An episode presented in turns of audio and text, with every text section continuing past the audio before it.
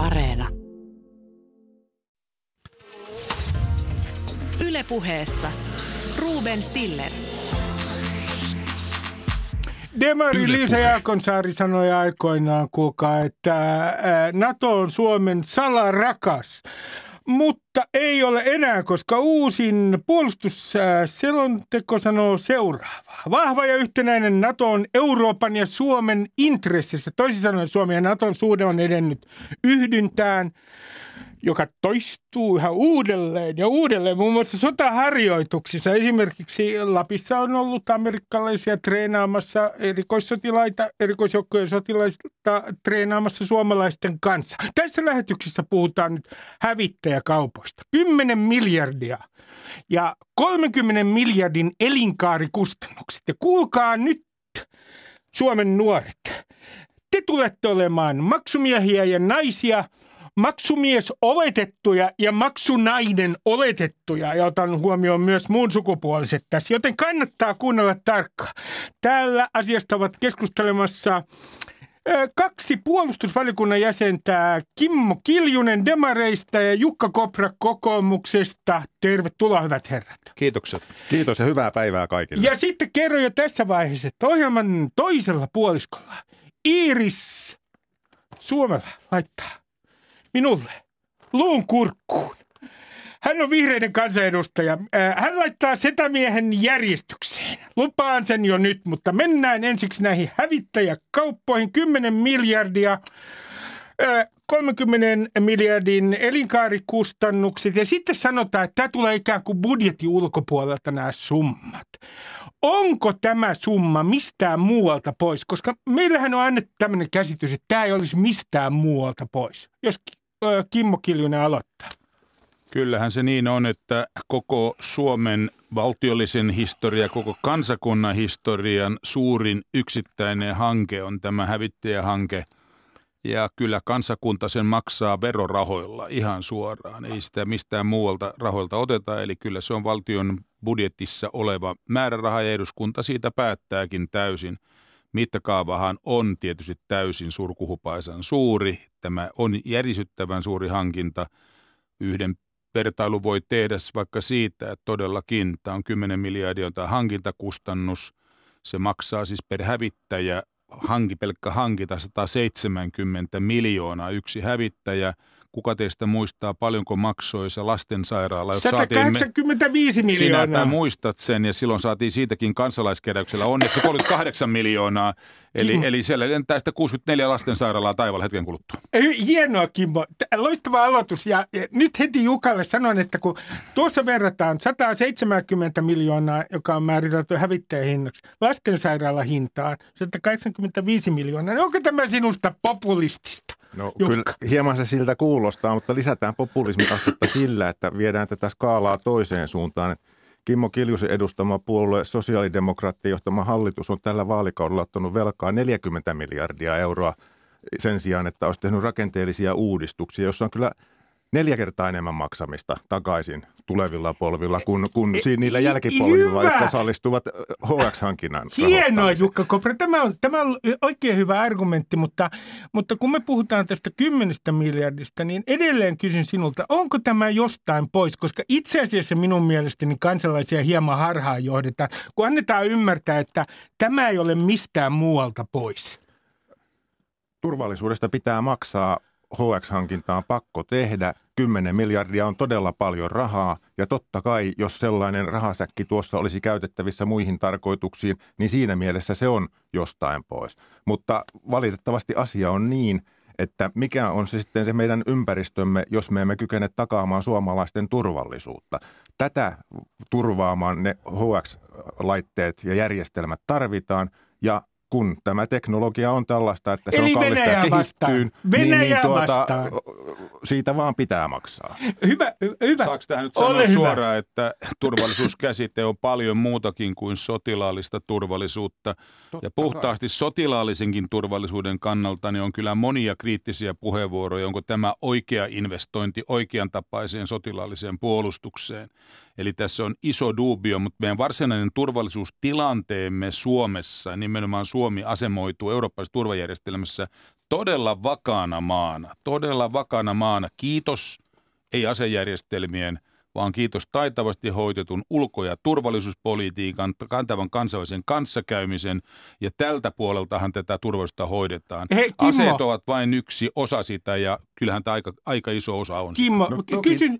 Anteeksi, saisiko tähän lisätä? Siis toki Kimmo Kiljunen on ihan oikeassa, mutta ei siinä ulko-, ulko- ja turvallisuuspolitiikassa meillä ole mitään puhevaltaa, ellei me kykene pitämään omaa tonttiamme puhtaana. Ja siihen tarvitaan Suomen puolustusvoimat, siihen tarvitaan moderni, toimintakykyinen, suorituskykyinen armeija. Näin on ollut aina ja näin tarvitaan, pitää olla myös tulevaisuudessa. Voidaan, sanon- kysyä, voidaan se kysyä toisinkin päin. Kyllä, varmasti näin. Mekään tuota aseista riisuntaa Suomessa totaalisesti ajamassa, mutta voihan se kysyä toisinkin päin, että kun me olemme nyt hankkimassa hävittäjälaivueen Suomeen 34 hävittäjä HX-hankkeen kautta, se on Euroopan suurin ilmavoima, jos jätetään pois ne maat, jotka on suurvaltio Euroopassa, eli ne maat, jotka itse valmistavat hävittäjiä, niin joutuu heti kysymään, minkä takia Suomi sen tekee. Vastaus on usein suuri pinta-ala.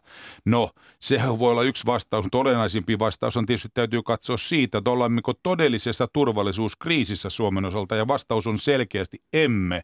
Suomi on poikkeuksellisen vakaa, turvallinen maa Hyvä. oman asemoitumisensa kautta. Hyvä, Su- su- hieno. Äh, ihan, Jukka, ihan No niin, pieni, joo. äh, se on nyt anteeksi, äh, väliintulo. Valtiontalouden tarkastusvirastokin on sanonut, että kun puhutaan näistä elinkaarikustannuksista, niin ne ovat niin kuin vähän hämärän peitossa. Ja meillä on äh, aikaisemmin tämmöinen esimerkki siitä, kuinka äh, kuinka suoraan sanoen kikkailtiin. Ho- Hornetit ostettiin, niin kas kummaa kuinka koko hankkeen hinta alkoi paisua, kun niihin alettiin ostaa muun muassa aseita. Ja Elisabeth Rehn esimerkiksi sanoi Hornetien äh, hankintaprosessista, että se oli rumaa peliä. Äh, kunnolla informoitiin vain hyvin pientä joukkoa ja yritettiin ihan tarkoituksellisesti pitää debatti minimissä, jotta siitä ei keskusteltaisi koko kaupasta liikaa.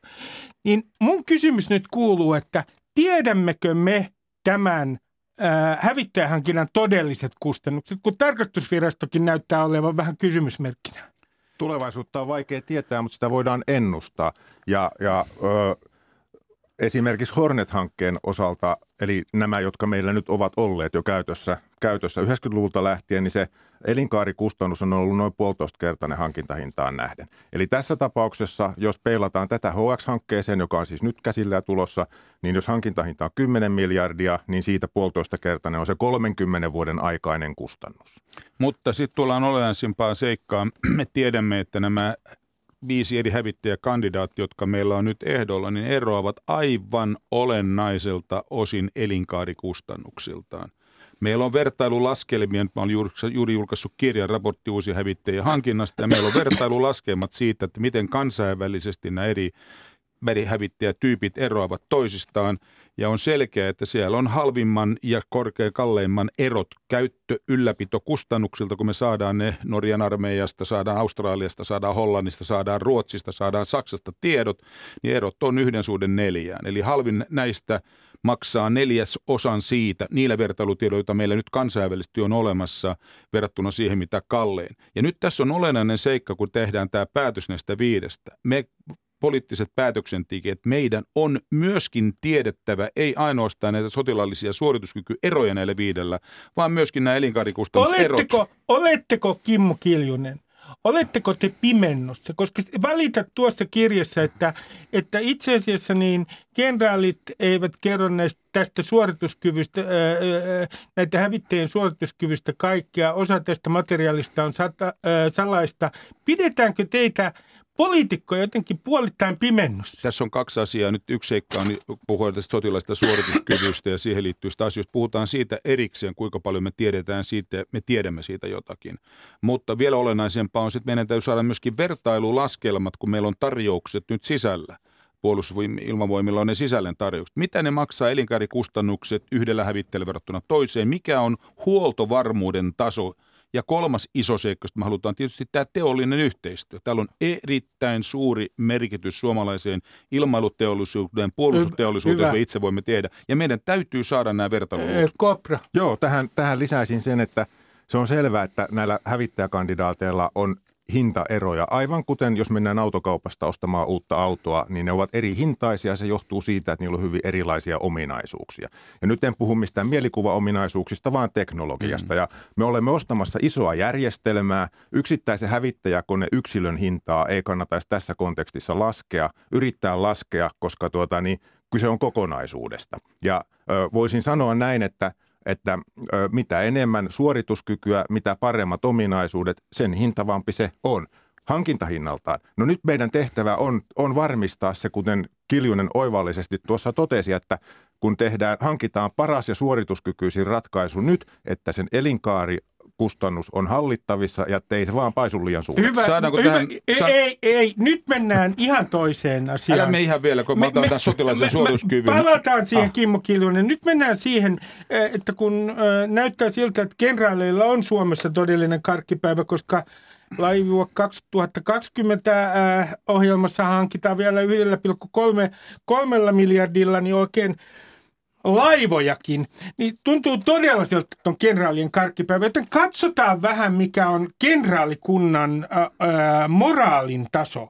Ensinnäkin puolustusvoimien entinen komentaja Jarmo Lindberg, hän rikkoi karenssisääntöjä. Hän meni Lockheedille, joka markkinoi F-35-hävittäjää konsultoimaan etuajassa kolme viikkoa liian aikaisin. Ja tätä pidettiin vakavana äh, sopimusrikkoa liikkeenä. Hän oli siis juuri lopettanut puolustusvoimien komentajan. Lähti lobbaamaan. Mutta ei tässä kaikki. Otetaan näitä eri hävittäjiä. Esimerkiksi tuo Desault Rafale, joka on yksi hävittäjistä, ranskalainen. Siellä on tallissa Kari Takanen, merivoimien entinen komentaja. Tiimissä on ollut myös puolustusministeriön poliittisesta entinen virkamies Heidi Nystet Suvanto. Ketkä muut loppaavat? Entinen puolustusministeri Janne-Erik Enestam, hän lobbaa Eurofighteria. Sitten siellä on myös samassa tallissa puolustusministeriön resurssiosaston päällikkönäkin to, aikaisemmin toiminut Eero Lavonen. Ja täällä lukee Matti Rämön artikkelissa, Suomen Kuvalehden toimittaja Matto, Matti Rämön artikkelissa, että myös Lapin lennostokomentaja Eversti Jukka Alberg. Sitten on Saab Gripen, sitä lobbaa entinen esikuntapäällikkö Kari Salmi ja siellä on tämmöinenkin entinen Uudenmaan prikatin komentaja kuin Carl Gustav Sturgårds. Älkää vielä kyllästykö hyvät kuuntelijat, tämä on nimittäin aivan mahtavaa lu- luettavaa, koska tämä on täydellistä moraalikatoa. Superhornettia, sitä on lobannut Juhani Kaskeala, joka on siis puolustusvoimien entinen komentaja. Ja siellä on ollut myös äh, puolustusvoimien strategisen hankkeiden ohjelmassa aikaisemmin toiminut Juha Salminen. Ja HX-hankkeen ohjelmajohtaja Lauri Puranen sanoo, kaiken tämän jälkeen ei ole mitään ongelmaa. Tämä vaan auttaa koko asiaa, koska siellä on asiantuntemusta. Tämähän on moraalikatoa totaalista moraalikatoa, että lähdetään, ollaan ensiksi armeijassa duunissa ja sen jälkeen isänmaa sijaitsee näiden lobbareiden lompakossa. Mitä sanoo Jukka Kopra? No, en mä nyt ihan noin jyrkästi tätä sanoisi, kun toimittaja Stiller tässä asian ilmaisi näyttävästi. Mutta tuota, se on selvää, että tässä on ollut ö, epämiellyttäviä piirteitä tässä loppauksessa juuri näiden karenssiaikojen rikkomisen suhteen. Mm. Mutta tilannehan on siinä mielessä tasapuolinen, että jokaisella kauppialla on nyt suomalainen loppari, joten tilanne on plus miinus nolla. Ei kukaan saa etua siitä, että heillä olisi kenraali. kenraali. Sittenhän se olisi moraalitonta, jos jollain... Ei, ei, en, mä, en sano sitä, että se on loistava, koska en tiedä siitä, että mikä heidän toimeksiantonsa on ja mitä kaikkea siihen liittyy, mutta on perusteltua kysyä ja esittää näitä kysymyksiä, mitä juuri kysyit. Mutta kolikon toinen puoli on se, että kun sitten nämä kauppiaat selostaa niitä järjestelmien ominaisuuksia, kertoo niistä puolustusvoimien asiantuntijoille, kertoo erityisesti poliitikoille, niin kyllä, kyllä niin kuin tällainen suomalainen kenraali tulkkina siinä välissä, kun hän selostaa, että mitkä on synteettisen apertuuritutkan parametrit ja niihin liittyvät ominaisuudet, mitä siinä pitäisi huomioida suhteessa johonkin muuhun, niin se on sellaista tekstiä, jota nämä kauppiaat eivät ehkä osaa kertoa meille samalla tavalla – että me sen ymmärtäisimme, että siinä mielessä mä ymmärrän tämän, että näitä kenraaleita käytetään tässä. Mitä sanoo Kimmo Kiljunen? Minusta Ensi- tämä on moraalikatoa. Ensimmäiseksi sanon sen, että tuo Rämön artikkeli, johon viittaat Suomen Kuvalehden toimittajan artikkeli, on tässä minun kirjassani Kyllä. ja sieltä poimitsen ihan oikein. Hyvä, että me edes ton verran tiedämme, eli avoin yhteiskunta toimii. Mutta kyllähän tässä nyt on enemmästäkin kysymys kuin siitä, tunnemmeko koneiden teknisiä ominaisuuksia, lentääkö se kovempaa tai joku tutka, toimiiko se näin, näin, näin. Tämähän on turvallisuuspoliittinen kysymys, mitä suurimmassa määrin. Tämä on kustannuskysymys suurissa määrin, tämä on teollisen yhteistyön kysymys. Nämä on ne isot asiat, eikä nämä tekniset asiat. Tuota, tasavallan presidentti on onneksi tähän asiaan jo kiinnittänyt huomiota ja nyt tämä loppausjärjestelmä on ainakin pantu tovara, omalla tavallaan kuosiin. Se absoluuttisesti kompromentoi tätä järjestelmää, ellei suorastaan siinä ole korruptiivisia elementtejä. En ota kantaa siihen, mutta että, että tässä tämä ei ole ainakaan eduksi sille, että meille korkean sotilasjohdon edustajat siirtyessään sitten pois ikään kuin omasta virkatehtävästään periaatteessa tuntevat myöskin muiden tarjoajien eh, mahdollisesti hankin, äh, alkuperäisiä tarjouksia, puhumattakaan he tietävät niitä teknisiä ominaisuuksia, mitä tarvitaan, jolloin tässä on kyllä yllättävä järjestelmä, tällainen Suomessa on sallittu. Joo, sen, sen myönnän, jos tähän kommentoin, että ei Niin. tule äskeisestä väärää käsitystä, niin tämä on, tämä on, on myös näin, että se ei ole erityisen luottamusta herättävää, kun tämä ei ole läpinäkyvää kuitenkaan tämä toiminta, mitä nämä lopparit tai mm. käyttävät ilmeisesti konsul- termiä konsultti itsestään Näin on, käyttävät. Että näin tämä on. läpinäkyvyys tähän pitää saada, jos, jos sellaista jatketaan, mutta kuten sanottu, niin kai se, tämä, tämän tyyppinen konsultointitoiminta on nyt sitten todettu, että sellaista Suomessa ei tehdä, eivätkä ainakaan tässä hankkeessa enää ole. Sanoi Jukka Kopra, joka on puolustusvaliokunnan jäsen ja kokoomuksesta, ja hän keskustelee, olette kuulleet tässä lähetyksessä, Kimmo Kiljusta, joka on puolustusvaliokunnan jäsen, ja hän on demareista. Joten menenkin tämä yhteen kohtaan.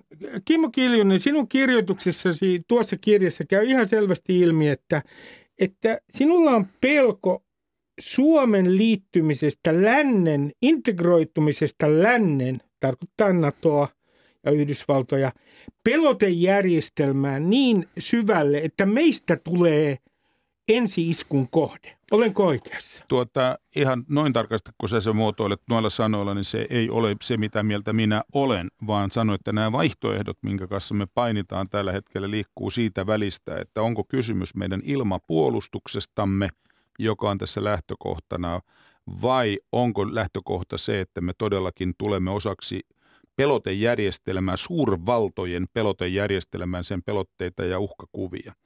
Ja tämä on se riski, joka me tässä joudutaan nyt arvioimaan, kun näitä, näitä koneita hankitaan. Kaikki kiteytyy sanaan sotilaallinen suorituskyky, mihin myöskin Kukka Kopra äsken viittasi, että tämä on se avainasia ja nyt hankitaan paras mahdollinen sotilaalliselta suorituskyvyltään oleva hävittäjä. Tämähän on eufemismi, tämähän on hämäys. Millä Ei, sen, se on hämäys? sen, sen takia se on täys hämäys, että ei meillä ole olemassa mitään absoluuttista lukua sotilaista suorituskyvystä. Meillä on olemassa myös absoluuttinen luku siitä, mikä on lentokoneiden lentonopeus. Se on absoluuttinen. Sotilaallinen suorituskyky on mitä suurimmassa määrin sotilastrateginen painotuksiin liittyvä asia. Mitä ominaisuuksia me painotamme näissä hävittäjissä? Jotkut näistä hävittäjistä ovat kaukovaikutteisia, ne men, pystyvät häiveominaisuuksiltaan tunkeutumaan vastustajan selustaan. F-35 Ne on tällainen amerikkalainen. Voit sanoa näinkin sen. Jo, joillakin on mahdollisuus eliminoida vastustajien ilmatorjunta, eli Puhut offensi- superhornetteihin liittyvästä growlerista, Puhun joka... tästä esimerkiksi, otat nyt sinä suoria esimerkkiä. Ja jotkut ovat nopeampia, vikkeläliikkeisempiä taistelukoneita. Esimerkiksi Britannian ilmavoimissa Eurofighter on se, joka hoitaa Britannian ilmapuolustuksen. F-35 on kaukovaikutusoperaatiossa merivoimilla. Eli näillä on ihan mm. erilainen strateginen merkitys näillä hävitteillä. Ja minun pelkoni on se, se viittasi tähän growleriin, mm. että jos meillä hankitaan kone tänne, joka on tiedustelukone luonteelta, jota ei ole myyty yhdellekään NATO-maalle edes, niin olemmeko siinä riskissä? Tämä on vain riski, että itse asiassa meillä on jonkun vieraan suurvallan ilmavoimien jatke täällä, jota me emme kykene edes ylläpitämään ja huoltamaan itsenäisesti. Onko siinä riski? Tämä on kysymys. Onko siinä riski, että me olemme ensiskun kohde, eli me tämän turvallisuus synnytämme, itsellemme turvallisuusvajeen Nyt- servetnointi, nyt lisää. puheenvuoro. No, se- sellaista riskiä, että, että olisimme ulkopuolisen huoltojärjestelmän varassa ei ole, koska yksi tämän hankkeen reunaehdoista on se, että hankittava HX-järjestelmä on kyettävä toimimaan itsenäisesti myös kriisitilanteessa ilman, ilman että ö, ollaan riippuvaisia ulkopuolisista toimittajista silloin, kun olemme sellaisessa tilanteessa, että kenties yhteyksiä maailmalle ole ja, ja tuota, niitä käytetään niin sanotusti ö, kovissa tositoimissa. Silloin teidän Mutta tuota, tämä suorituskyky, mm. suorituskykyhän ö, on, on toki näillä laitteilla erilainen, kuten niiden taustajärjestelmilläkin. Kysymyshän ei ole pelkästä lentokoneesta, vaan aina siihen liittyy se johtamisjärjestelmä, tilannekuvajärjestelmä, tiedustelusysteemit sun muut, mi- mihin ö, Kiljunenkin viittasi. Ja senpä takia niiden ö, viivalle laittaminen ö, on vaikeaa ja, ja kenraalit siihen, päättävät ei, siitä. Ja siihen, siihen, kenraalit päättävät siihen on nyt siitä. Tämä puolustusvoimien hankintatiimi on laatinut tämän skenaariomallin, jonka mukaan, jossa on siis luotu tällaisia ö, tositoimiin liittyviä skenaarioita, jotka, joista näiden ö, hanki, hankittavien kandidaattien tulee sitten suoriutua. Ja se on pisteytetty, se on sitten siinä hankintaprosessissa avoin ja sitä kyllä asiantuntijat arvioi ja uskon, uskon, että siellä on kyllä paras osaaminen siellä tämän on. asian harjointiin. Mä, mä, mä, kysyn, mä kysyn Kimmo sinulta toisen kysymyksen. Sinä väität myös tuossa kirjoituksessa, että itse asiassa Suomi ostaa vanhentunutta teknologiaa, koska esimerkiksi Armenia ja Azerbaidsanin sota osoittaa sen, että dronit ovat se tulevaisuus. Ja samoin sitten viittaat siihen, että erittäin uuden sukupolven ilmatorjunta-aseet mahdollisesti. Niin onko nyt niin, että Suomi todella ostaa vanhentunutta teknologiaa? Tässä sitten sanoisinko näin päin, että minä en sitä väitä. Minä esitän siinä probleemin siitä, että on asiantuntijat yhä enemmän sanoneet, että 2030-luvulla absoluuttisesti 40-luvulla miehitetyt hävittäjät eivät ole se väline, jolla ilmatuolustusta hoidetaan.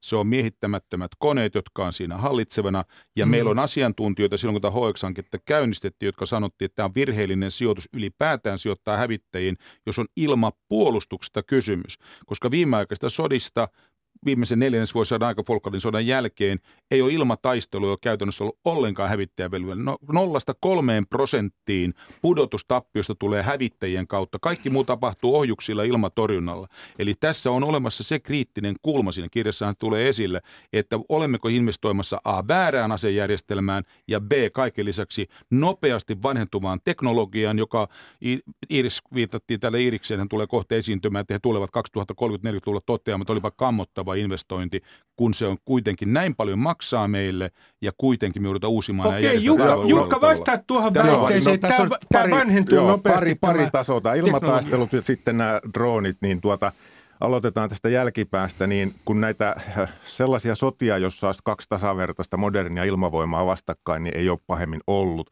vaan ne on ollut kaikki tällaisia tyyliin USAn armeija vastaan afganistanilainen sissi, jolla on rynnäkkökivääri, siis huipputeknologia vastaan lähestulkoon niin kuin esihistorialliset härvelit. Niin tuota, tämä prosenttiluku, jonka Kiljunen sanoi, niin ei ole sillä mitään relevanssia eikä se kuvaa meille todellisuutta lainkaan.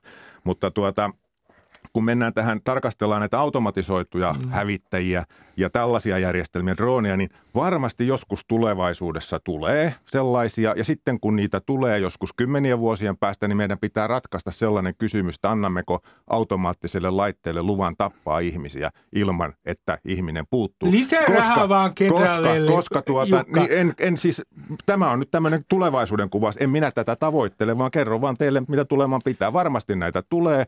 Ja, ja siis näitä dronejahan ei voida todellisuudessa taistelussa käyttää muuta kuin silloin, kun on absoluuttinen ylivoima ja silloin, kun vastustajalla ei ole keinoja häiritä niitä, koska tässä ympäristössä, missä Suomi mahdollisesti joutuisi käyttämään niitä, niin dronit eivät ole kyllä taistelutilanteessa kovin hyviä, koska vastustaja pystyy katkaisemaan Ar- niiden tietoliikenneyhteydet, jolloin ne on täysin käyttökelvottomia. Okay, Jopa uh, Afganistanissa Taleban iranilaiset pystyvät pudottamaan jenkkien droneja alas, kun katkovat ni, niiden tietoliikenneyhteydet. Niin vaan se kävi tässä Azebaidsan ja Armenian välisessä sodassa, että Armenian ilmavoimat, jossa oli suhteellisen modernia hävittäjäkalustoa, ne hävittäjät oli toimintakyvyttömiä droneja vastaan, mitä käytettiin, käytettiin siellä israelilaisia. Mutta, mutta, mutta, droneja, mutta, mutta, hyvä, hyvä, herra, minä yhden lauseen vielä sanon. Yksi, Joo, yksi lause eihän nämä hävittäjät, sinä puhut ilmataistelusta tasavertaisten kanssa, venäläisillä on no yhdeksän, on yhdeksänkertaisella äänten nopeuksella iskeviä tota, ne ohjuksia. Ei, ei ne tule, onhan niillä. Älä nyt sano, no, että ei kehi, ole. Kehittu piirustuspöydällä on.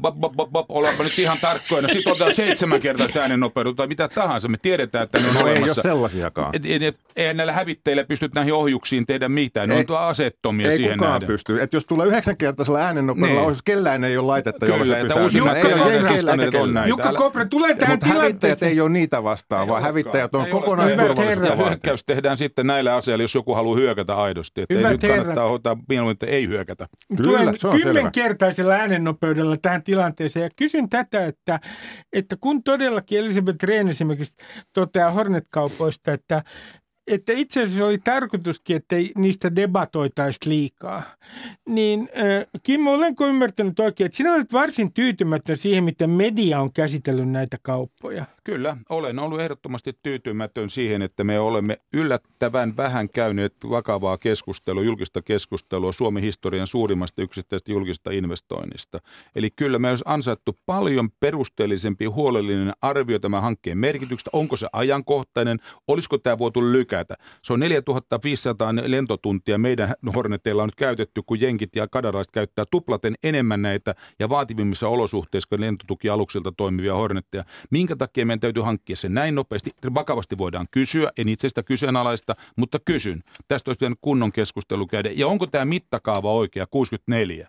Olisiko 32 riittänyt, kun kokonaiskustannus sillä hävittäjällä on sitten elinkaarikustannus Jussi 500 Niinistö miljoonaa? vaati aikoinaan satakon, että hän on varsinainen kenraalien ker- kenraali. Voisi olla hyvinkin enemmän kuin 64 konetta, mutta se on Voisi selvää, että. Hornetien elinkaari tulee, tulee tiensä päähän, metalli väsyy, koneet eivät yksinkertaisesti pysy kasassa, yhä useampi niistä ei kestä enää tositoimia. Ja näin ollen me tarvitaan uusi järjestelmä, joka sen korvaa mielellään se 64 konetta vähintään. Minulla ole mitään sitä vastaan, että Jukka, saadaan Jukka, enemmänkin. Jukka Kopra, kysyn nyt sinulta, kuka on sanonut seuraavaa? Lykkäys- ja osituspuheet ovat vaarallisia ja epäisänmaallisia.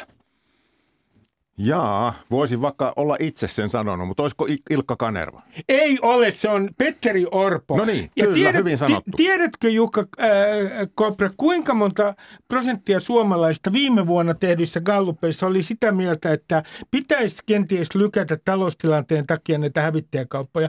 Uutissuomalaisen gallupissa 51 prosenttia ja kunnallisalan kehittämissäätiön gallupissa myös yli puolet. Ne on Toisin sanoen, on mä lasken Jukka tästä, että yli puolet suomalaisista on epäisänmaallisia. Sehän on ihan mahtavaa. En, en usko, näin uskon, että kaikki suomalaiset ovat isänmaallisia, mutta riippumatta Kyllä, siitä, mitä olemme. gallupit sanovat, niin minä olen sitä mieltä, että tämä hankinta on tehtävä ja vähintään siinä laajuudessa, missä on suunniteltu. Ja sitä varten minut on minun äänestäjäni eduskuntaa Ja- valinneet ja näin Sä- aion sä- myös toimia. Sano vielä Kimmo Kiljuselle näin, että sinähän te pidät nyt tästä ääntä ja se on oikein hyvä, se- että tulee myös Kiitos, kritiikkiä. pääsee ääntä pitämään. Mutta tämähän on siinä mielessä vähän kaksilla rattailla ajamista. Tähän on jo päätetty tämä kauppasumma ja kauppa tullaan tekemään. Ja tämä on demareiden tapa toimia. Te aina välillä te räksytätte, mutta itse asiassa te olette mukana ulkopoliittisessa konsensuksessa Niin, ja lähes, hallitusohjelmassa. lähestymisessä NATOon.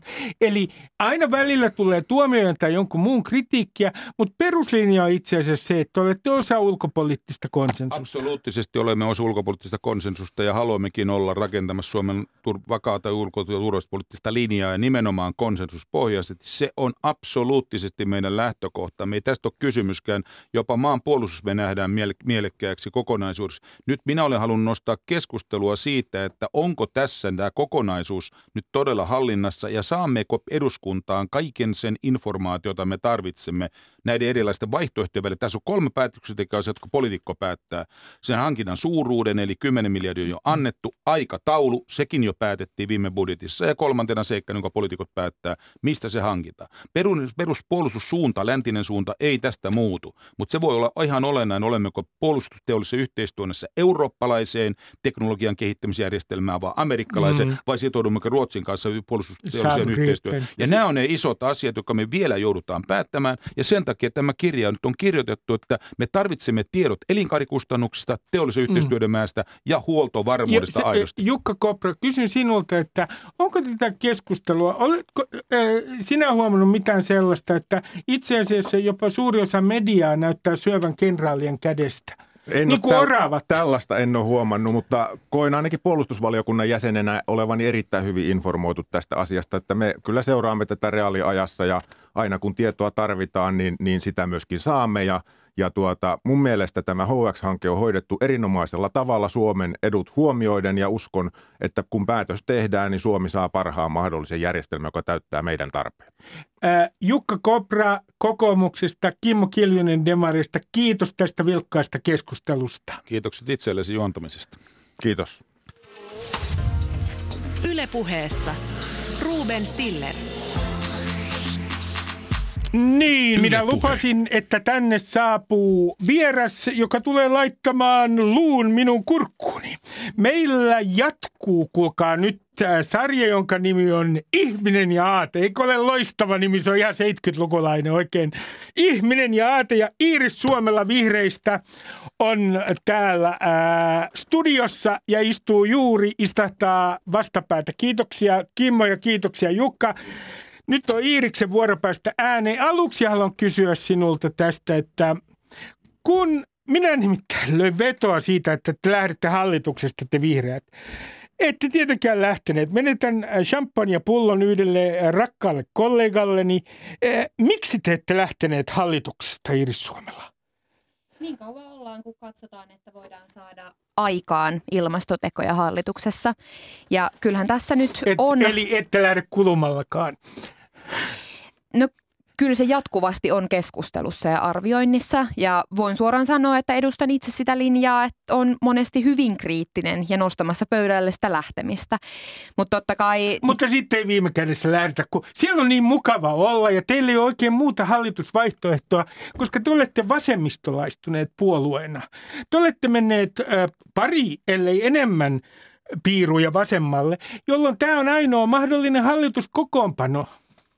Mä en ole tästä kyllä samaa mieltä. Kyllä me voitaisiin olla monissa muissakin hallituksissa ja ollaan aiemmin oltu. Jos katsoo meidän linjojen kehitystä, niin ei me kyllä olla vasemmalle menty. Totta kai tätä vertauttaa varmasti suhteessa muuhun puoluekenttään. On niin, että esimerkiksi perussuomalaiset on taas siirtynyt oikealle, joten varmasti suomalainen puoluekenttä Eli yleisesti on ottaen on muuttunut. elänyt. Skaala on voinut muuttua Hyvä, tässä. Hyvä Iiris. Nyt mennään sitten itse asiaan. Mainiota. Ensinnäkin haluan nyt, että määrittelet minulle, koska olet käyttänyt. Se on minun mielestäni aivan törkeää. Se on loukannut minua. Sydämeni on itkenyt. En ole saanut unta öisin. Olet käyttänyt tätä setämies-termiä. Ja sehän on ikärasistinen hyökkäys esimerkiksi minun persoonani vastaan. Niin kysyn sinulta, että mikä on tämän setämiehen määritelmä? Mähän lopetin tämän sanan käytön jo vuosia sitten sen takia, että siitä aiheutuu paljon enemmän harmia ja harmistusta kuin mitään iloa. Mutta se ajatus on, että setämies ei suinkaan ole kaikki tietyn ikäiset miehet, ei välttämättä edes mies, vaan ihminen, joka asenteiltaan painaa muita alaspäin iän tai sukupuolen perusteella. Eli kyse ei ole suinkaan kaikista miehistä, kyse on enemmän asenteen kuvaamisesta. Mutta totta kai ymmärrän, miksi tätä ymmärretään väärin ja sen takia on sen sanan käytön lopettanut jo kauan sitten. No jos, jos äh, äh, määritelmä on se, että se on ikään kuin sortaja tämä setämies, niin kyllä se minuun oikein hyvin osuu. Nimittäin nyt alkaa sortaminen Irsua. Esitän sinulle ideologisia väitteitä ja nämä ovat aika hervottomia, koska nämä tulevat suoraan setämiehen, sanoisinko, alitajunnasta. Tämä ensimmäinen kuuluu seuraavasti. Nykyään valkoiset keskiluokkaiset naiset, siis hyvin tu- tule, toimeen tulevat naiset, heidän ongelmansa korostuvat liikaa mediassa ja kirjallisuudessa. Jatkuvaa valitusta Iris Suomella, että kun on ihmissuhteissa ja kun on tätä toksista maskuliinisuutta ja kun on sitä ja tätä.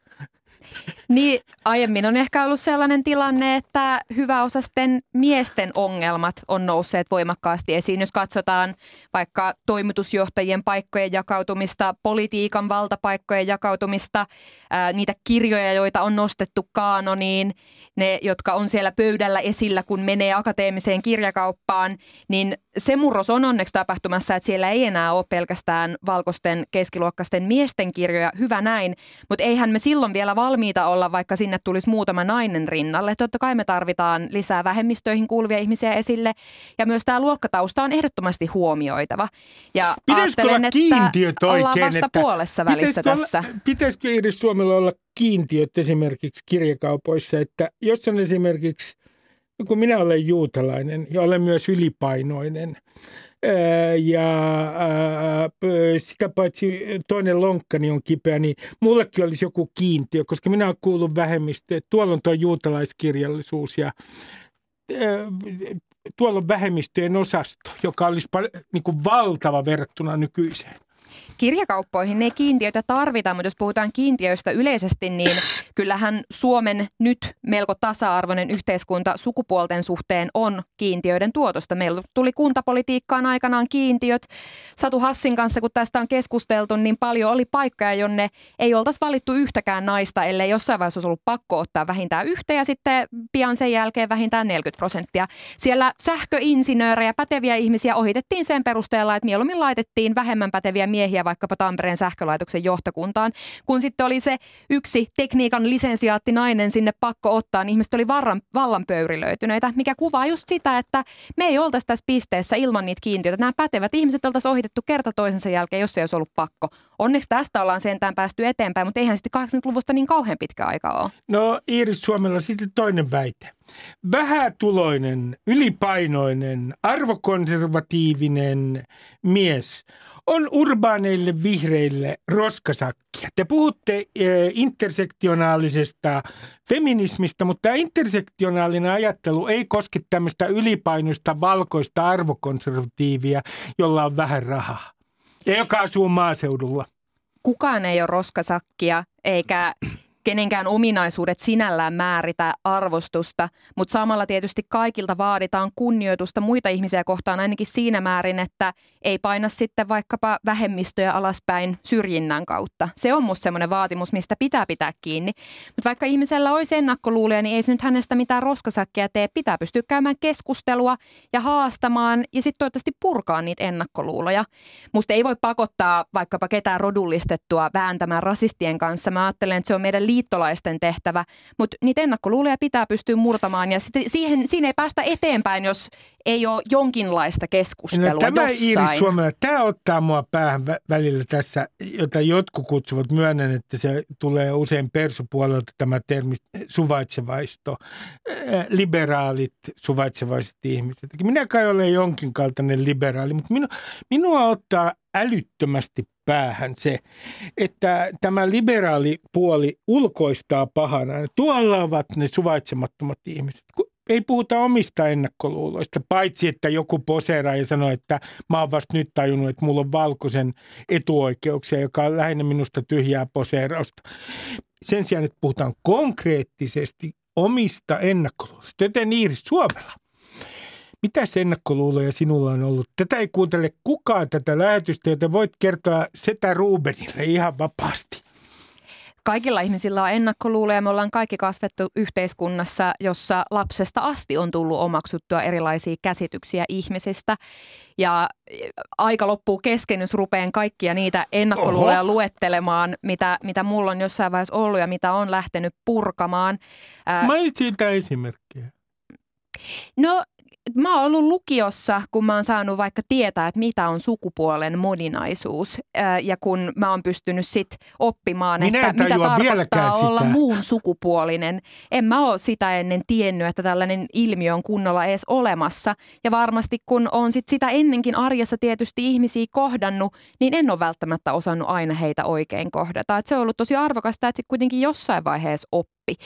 Ja käyrä oli aika jyrkkä, kun sitten yhdessä vaiheessa rupesi tajuamaan, että hei, mä oon itse asiassa kasvanut sellaiseen maailmaan – mikä on kapea ja missä ei ole ollut kunnon välineitä ymmärtää muita ihmisiä. Musta se ymmärryksen kehittäminen nyt on kuitenkin sellainen valistuksen ja sivistyksen ideaali, johon kannattaa tähdätä. Kyllä mä, mä siitä pidän tosta, kiinni. Tosta, tämä ei ole mikään 2000-luvun asia, tähän on satoja vuosia vanha ideaali. Minä menen näistä termeistä nykyään kuule aivan sekä kun minä olen niin vanha ihminen, kun puhutaan heteronormatiivisuudesta ja muun sukupuolisuudesta ja aseksuaalisuudesta. Ja joku Mut on sit jos joku sanoo sua setämieheksi, niin minä sä oot vihanen. en Iiris Suomella jaksa tätä, kun just kun mä olen oppinut sen, että joku on muun sukupuolinen, niin eikö sieltä nurkan takaa tulee joku panseksuaali, joka sitten kertoo, että minäpä se olen niin erikoinen, että minä olen paljon erikoisempi kuin kaikki muun sukupuoliset yhteensä. nyt meni, lähti lapasesta Iiris Suomella pahasti, mutta minä saan olla poliittisesti epäkorrekti tässä lähetyksessä. Joten seuraava väite on tämä. Poliittinen korrektisuus, ja nyt myönnän kaikille, että siellä oikeistoradikaalipuolella tätä termiä nyt käytetään väärin harvassa päivä, mutta käytän tätä te- termiä kuitenkin, koska minun mielestäni tällainen termi ei, on ihan joissain tilanteissa ihan relevantti. Poliittinen korrektisuus on alkanut parodisoida itseään. Mä otan sulle esimerkin, Iiris. Tämä puhe mies- ja naisoletetuista. Niin sehän nyt on pienen piirin puuhastelua. Ja se on lähinnä koomista. Että niin kuin, se on niin kuin liturgia. Minusta se alkaa kuulostaa tietyn piirin jonkinlaiselta YA-liturgialta eihän kuka, ei se tule koskaan yleiseen kielenkäyttöön, eikä sen pidäkään tulla. Se on niinku tämmöistä ikään kuin oman ää, tiedostavan asenteen mainostamista, joka on minun mielestäni vähän koomista. Mitä sanot tästä? Kyse on mun mielestä pohjimmiltaan samoista ideaaleista kuin mitä nyt sivistyksessä on pidetty yllä eri puolilla maailmaa pitkään. Kunnioituksesta muita ihmisiä kohtaa, halusta oppia uutta ja kohdella muita hyvin.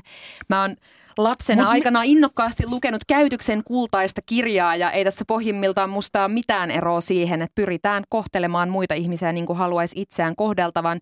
Eli tunnistamaan ja näkemään muut sellaisina kuin he ovat ja sanottamaan ääneen, milloin ei tiedetä jotain toisesta. Sen sijaan, että lähdetään olettamaan – ja esitetään se ikään kuin totuutena, niin sanotetaan ääneen, että ää, mies oletettu. Mä oletan, että hän on mies, mutta mä en välttämättä tiedä.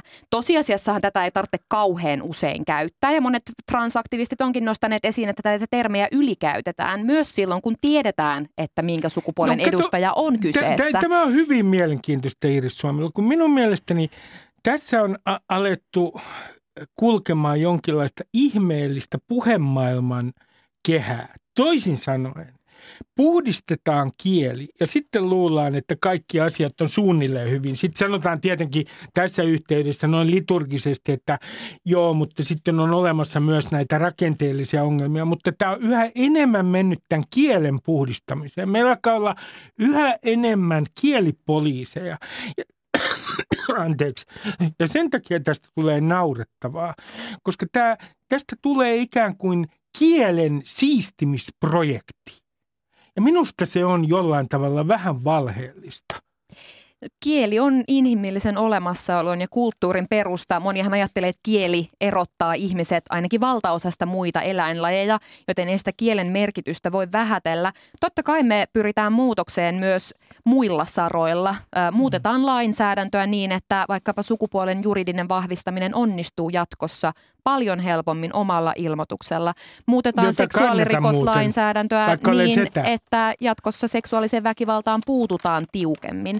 Mm-hmm. Kun ihminen kokee jotain vääryyttä, niin hän saa nopeammin oikeutta tulevaisuudessa. Kun hän menee lääkäriin, niin hän saa siellä parempaa hoitoa.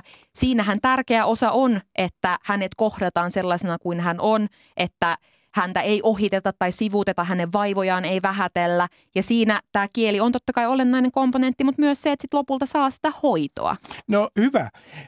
Sitten mä esitän sulle tällaisen väitteen. Suomalaisessa yhteiskunnassa on menossa syvä maskuliinisuuden rakentamisen kriisi. Mitä sanot tästä väitteestä? Moderni maskuliinisuus on tietyllä tapaa kriisissä ja tähän on vaikuttanut moni asia. Se ajatus, mikä meillä on miehisyydestä, on ollut monella tapaa kietoutunut teolliseen työhön. Ja nythän me tiedetään, että teollisia työpaikkoja on jatkossa vähemmän teknologian kehityksen myötä. Mm. Sitten toisaalta globalisaatio on siirtänyt työpaikkoja. Vaaditaan yhä korkeampaa koulutusta, jotta pääsee ylipäätään vakituisiin toimeentulon turvaaviin työpaikkoihin kiinni. Kyllähän tämä aiheuttaa monenlaisia kriisejä, mutta erityisesti tämä aiheuttaa kriisejä sellaiselle perinteiselle käsitykselle miehisyydestä. Kun on tutkittu vaikka työttömyyttä, niin tunnistetaan, että se on miehelle suurempi kriisi kuin muille sukupuolille. Osittain tämä johtuu siitä, että naisia on sidottu enemmän kotiin ja perheeseen mm. ja ne kantaa sitten vielä työttömyyden hetkelläkin. Nainen, joka on työtön ja saa vaikkapa lapsen, voi olla sitten sen lapsen kanssa pitkään ja sitä ei nähdä mitenkään kunniattomana. Se on tärkeää työtä, mutta sitten taas, jos mies on pidempään poissa työelämästä, niin siihen edelleen liitetään erilaisia merkityksiä kuin muiden sukupuolten työttömyyteen, jolloin tavallaan nämä talouden rakenteen murrokset liittyy sukupuoliin eri tavoin ja aiheuttaa sukupuolten välillä eroja, muun muassa sen, että huono-osaisuutta kasautuu miehille. Tämä on erittäin mielenkiintoista, että liität sen tähän – elinkeinorakenteen muutokseen ja tähän talouden murrokseen, tämän miehisyyden kriisiin. Joten teen jatkokysymyksen sinulle. Me tietenkin asiaan kuuluu se, että me kauhistellaan usein me liberaalit noita perssyjä. Voi kauheita, mitä sieltä metsästä tulikaan. Aivan kauheita porukkaa. Mutta sitten puhutaan paljon vähemmän siitä, mistä heidän kannatuksensa on oikeastaan noussut. Niin äh, onko nyt niin, että esimerkiksi perussuomalaisten ja oikeistoradikaalien voimien kannatus osittain johtuu tästä maskuliinisuuden kriisistä. Kyllä, ja tätähän on tutkittu ö, maissa, joissa on tapahtunut tällainen massiivinen teollisuuden murros. Ja vieläpä, jos on ollut niin, että nimenomaan on ollut hyvin sukupuolittuneet työmarkkinat. Että mm. nimenomaan miehet on ollut siellä tehtaissa töissä, miehet on hankkineet perheelle elinkeinon ja sitten naiset ei ole välttämättä edes päässeet käymään missään töissä. Niin silloin totta kai teollinen murros osuu tosi kovaa. Se aiheuttaa ainakin ahdistusta ja heikompi osaisuutta. Vaikka sitten saisi jonkun muun työpaikan, niin ihminen on voinut hyvinkin menettää menettää ikään kuin identiteetistään palasen sen murroksen myötä. Ja tällä tosiaan on sukupuolittunut aspekti, kun miesten, naisten, muiden sukupuolten asema on erilainen näissä murroksissa. Ja tiedetään tutkimuksesta, että tällöin todennäköisemmin tällaisilla paikkakunnilla, tällaisissa maissa oikeistoradikalismin kannatus nousee. On jopa riski, että äärioikeistulaisuus lisääntyy me tiedetään, että radikalismiin ylipäätään liittyy se, että kun ihminen kokee jotain identiteettiin liittyviä murroksia ja juurettomuutta, niin silloin heitä on helpompi rekrytoida ääriliikkeisiin, oli kyse mistä tahansa ääriliikkeestä. Mm. Ja tähän pitäisi tietysti puuttua antamalla ihmisille enemmän turvaa, enemmän vakautta. Hyvä. Otetaan seuraava väite. Tuo oli hyvin mielenkiintoista. Äh, kun nykyään puhutaan tästä toksisesta maskuliinisuudesta, että muuten siihenkin minä olen niin kyllästynyt, että kun se maskuliinisuus on sitten niin toksista. Mutta noin kuin... päinhän se ei mene, vaan jos sanotaan, että on vaikka myrkkysieni, se ei tarkoita, että kaikki sienet on myrkyllisiä, vaan että on tämä sieni, joka on myrkyllinen. Samoin toksinen maskuliinisuus ei tarkoita, että maskuliinisuus on myrkyllistä, vaan että on olemassa tietynlaista miehisyyttä, joka on myrkyllistä, no. ja se on myrkyllistä sitä kaikille, ei pelkästään minä muille myönnän, kuin miehille. Iiris, minä myönnän myönnän tämän, mutta välillä kun tätä toksista maskuliinisuutta käytetään retoriikassa, niin alkaa vaikuttaa siltä, että maskuliinisuus nyt on, ainakin sitä voidaan lähtökohtaisesti epäillä toksisuudesta. Joten mun kysymys sulle kuuluu, kun minä olen elämäni aikana, mä oon 60 Iiris ää, ja puolittain dementoitunut yleisöiden toimittaja, niin minä minä äh, olen nähnyt elämäni aikana ihan kauheita akkoja, siis todella toksisia, ihan hirvittävän toksisia. Sellaisiakin on. niin minkä takia ei koskaan puhuta toksisesta feminiinisyydestä? No ensinnäkin tämä toksinen maskuliinisuus on terminä niin väärin ymmärretty, että me jossain vaiheessa lopetin sen käytön ja puhuin mieluummin spesifimmin, että mitä ne oletukset on ja milloin ne on ongelmallisia. Mm. Ongelmahan on vaikkapa se, että meillä on ajatus, että miehet ei saa valittaa vaivoistaan, miehet ei mene lääkäriin yhtä nopeasti, jolloin miehet kuolee nuorempina. Tämä on vaarallista mm. ja tämä on todella haitallista. Silloin kannattaa tietysti nimetä tämä spesifi käsitys, eikä puhua liian laajalla kattotermillä, joka pikemminkin heikentää kuin lisää ymmärrystä. Mutta kyllähän meillä myös naiseuteen ja naisten rooleihin liittyy mir- myrkyllisiä piirteitä.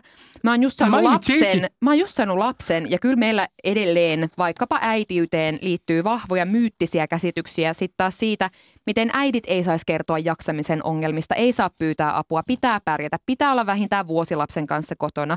Jos on liian pitkään, niin sitten on lattemamma pummi. Jos on liian lyhyen aikaa, niin sitten ei välitä lapsestaan. Teet niin tai näin, teet aina väärinpäin. Kyllähän meillä on myös sukupuolittuneita haitallisia käsityksiä, jotka osuu ihan kaikkiin. Kaikista eniten näistä käsityksistä ja malleista tietysti kärsii sukupuolivähemmistöt, jotka törmää jatkuvasti siihen, että heitä ei ymmärretä sellaisena kuin he on.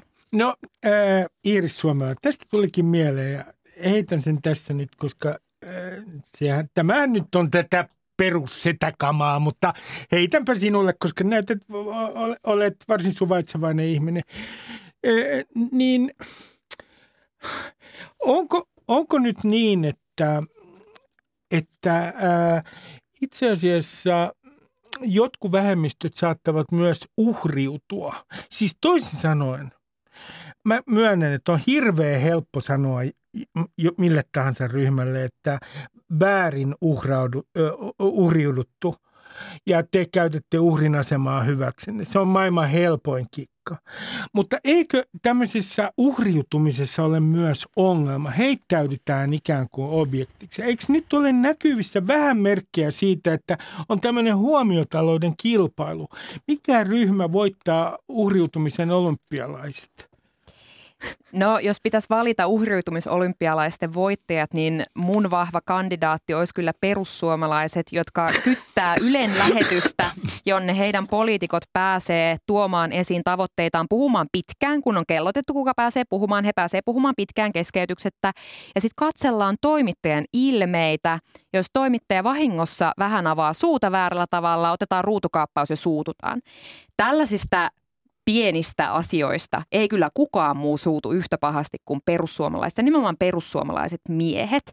Sen sijaan, jos taas katsotaan, että mitä kaikkea tämän uhriutumisen alle niputetaan, niin sinnehän niputetaan pahimmillaan sitä, että ihminen kokee fyysistä väkivaltaa, haluaa vaatia oikeutta, ja sitten sitä yritetään sivuuttaa mm-hmm. syyttämällä uhriutumisesta. Jälleen kerran kyse alkaa olla sellaisesta käsitteestä, jonka ilmaisuvoima heikkenee, kun sitä käytetään lyömäaseena milloin missäkin tilanteessa, jolloin on sitten ehkä parempi puhua spesifimmin, että mitä ne ongelmat on ja miten niitä pitää ruveta ratkaisemaan.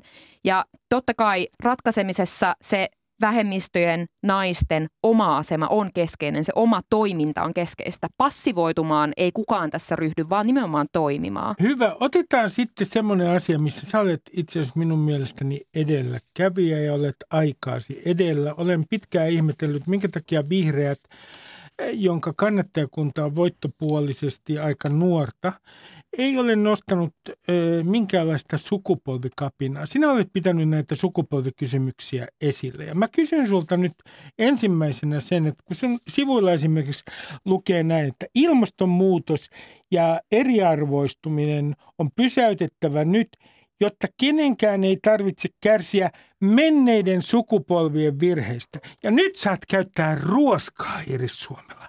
Mitä me ää, menneet sukupolvet, jonka, joiden toinen jalka on jo haudassa, ja toinen en tiedä missä, niin, niin, niin mitä pahaa, mitä virheitä me olemme oikein tehneet? Olemmeko me esimerkiksi syyllisiä tähän fossiilikapitalismiin?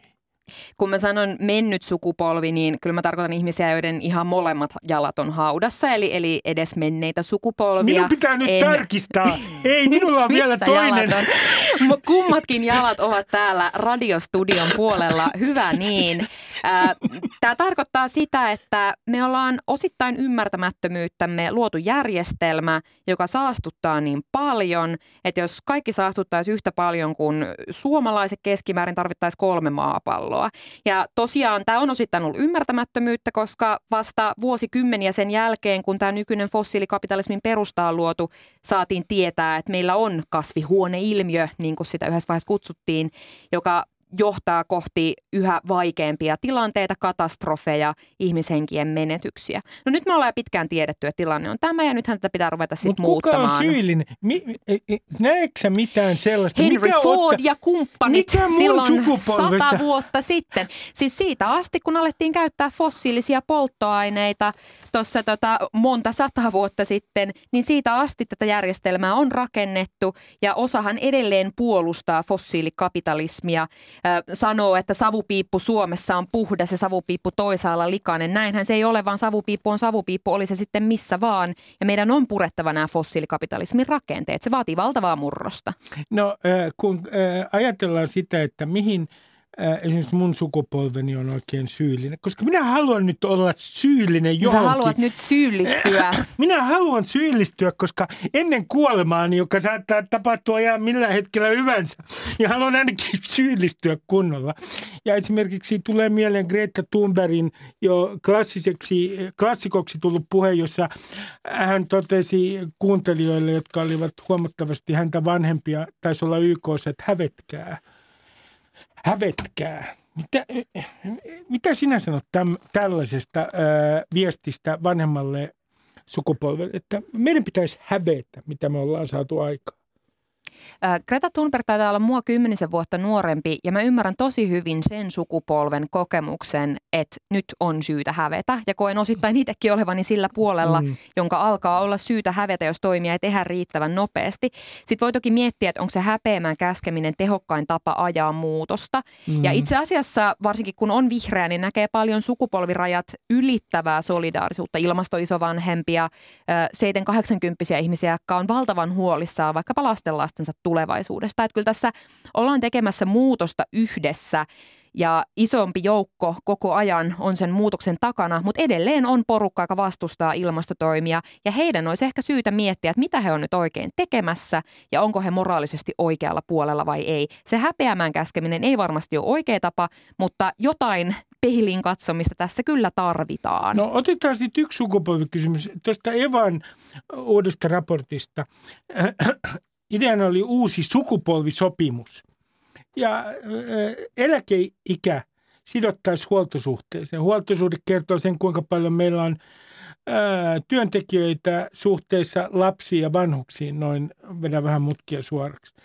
Ja meidän huoltosuhdehan huononee kovaa vauhtia, koska väki vanhenee. Me, meillä on demografinen epätasapaino tässä yhteiskunnassa. Mitä sanot siitä, että eläkeikä esimerkiksi sun sukupolvella sidottaisi huoltosuhteeseen?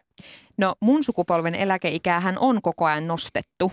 Mm. Viime aikojen eläkeuudistukset on nimenomaan kohdistuneet työssä käyviin ja tuleviin sukupolviin. Mm. Ja tilanne on se, että jatkuvasti kiristetään nuorten ja työssä käyvien ikäluokkien kohdalta kaikista pienimpiä eläkkeitä saavien asemaa vaikkapa viime hallitus heikensi.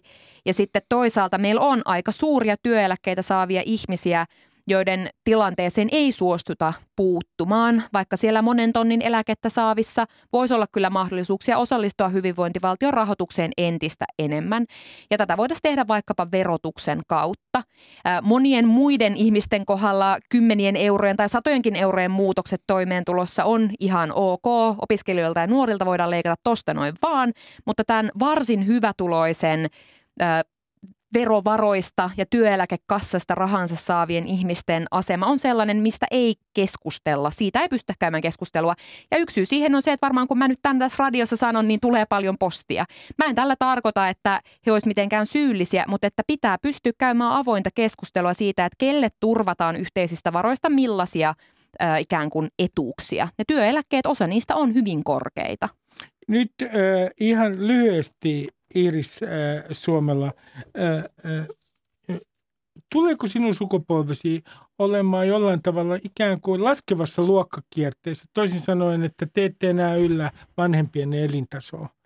Huoli on, että köyhien määrä nuorissa tulee kasvamaan ja sitten toisaalta hyvin rikkaiden määrä kasvaa. Eli me ollaan hyvin polarisoituva ja eriarvostuva sukupolvi, jos tähän kehitykseen ei puututa. Iiris Suomella. Oli ilo keskustella kanssasi. Kiitoksia oikein paljon. Kiitos. Ja hyvät äh, suomalaiset, nyt voitte keskittyä miettimään syyskuun 11. päivää, missä te olitte silloin, kun äh, isku World Trade Centeriin tapahtui. Onko se millään tavalla muuttanut teidän käsitystäni äh, siitä, mitä voisi tapahtua? Miettikää tätä koko viikonloppu. Moi moi! Ylepuheessa Ruben Stiller.